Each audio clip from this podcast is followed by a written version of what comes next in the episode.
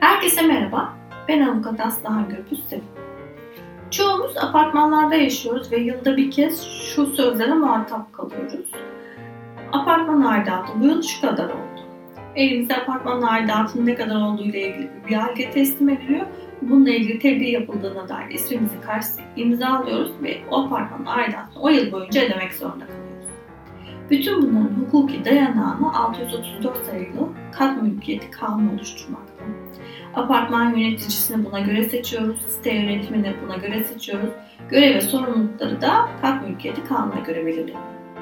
Bugün sizlere apartmanda yöneticinin davranışları nedeniyle mahkemeye başvurma hakkından bahsetmek istiyorum.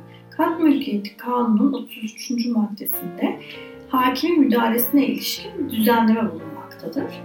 Kat mülkiyetinin yani apartman dairesinin sahibi ya da sahipleri kendi aralarında çözemedikleri sorunlarla ilgili hakimin müdahalesini isteyebilirler. Bu kapsamda hakkı ihlal edilen her kat maliki yöneticinin borç ve yükümlülüklerini yerine getirmemesi sebebiyle dava açma hakkına sahip. Yöneticinin atanması, görevleri ve yükümlülükleri Kat Mülkiyeti Kanunu düzenlenmiş. Yine bu kanunun 38. maddesinde yöneticinin kat maliklerine karşı vekil gibi sorumlu olduğu da hükme bağlanmıştır. Türk Borçlar Kanunu 506. maddesinde de vekilin yükümlülüklerinden ve sorumluluklarından bahsedilmektedir. İşte Kat Mülkiyeti Kanunu'nun 38. maddesi ile Borçlar Kanunu'nun 506. maddesi birlikte değerlendirildiğinde apartman yöneticisi üstlendiği işi özenle yerine getirmekle yükümlüdür. Kasıt ve özensizlikle kat maliklerine verdiği zararlardan dolayı da sorumluluğu doğar. Apartman yöneticisinin vekil olarak sorumluluğu yasayla ve apartman yönetim planında belirtilen görevlerle sınırlı.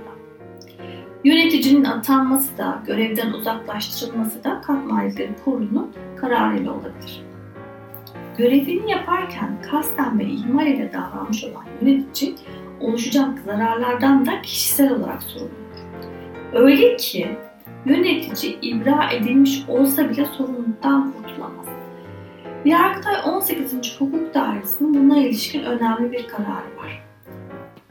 Bu karara göre yönetici kat maliklerine hesap vermekte yükümlü. Kat malikleri kurulu yöneticiyi ibra etmiş olabilir. Yönetici, yöneticilik yaptığı dönemdeki usulsüz yaptığı harcamalardan ve zimmete geçirdiği paralar nedeniyle kat maliklerine verdiği zararlardan dolayı ibra edilmiş olsa bile sorumluluktan kurtulamaz.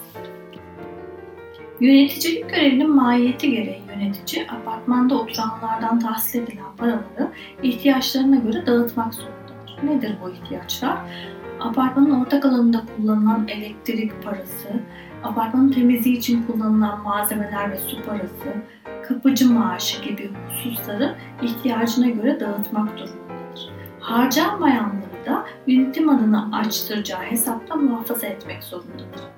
Yöneticilik görevi sona erdiğinde de yeni yöneticiye bütün defter, bilgi ve belgeleri hemen devretmekle yükümlüdür. Bunun için de bir ihtara gerek yoktur. Bu yükümlülüklerini yerine getirmesi gerekir.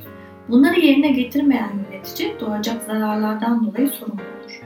Şunu özellikle belirtmek istiyorum burada. Asıl olan kat maliklerinin bir araya gelip bu sorunları kendi aralarında çözmeye çalışmasıdır. Yani yöneticiyle ilgili sorun varsa da kendi aralarında yapacakları bir toplantıda bunu çözmeleri gerekmekte. Ama genellikle uygulamada kendi aralarında çözmedikleri için hakim müdahalesine ihtiyaç duyuluyor. Ve bu tür davalar açılıyor ne yazık ki. Bu nedenle burada şunu da belirtmek istiyorum ayrıca. Apartman yöneticiliği özen ve sorumluluk gerektiren bir iş ve cezai sorumluluğu da içeren bir görev aslında. Bunu gözden kaçırmamak gerektiğini düşünüyorum. Beni dinlediğiniz için teşekkür ediyorum. Bu konu ya da başka konularda istek ve sorularınız için agsevim@gmail.com adresinden bana ulaşabilirsiniz. Farklı bir konuda tekrar buluşmak dileğiyle.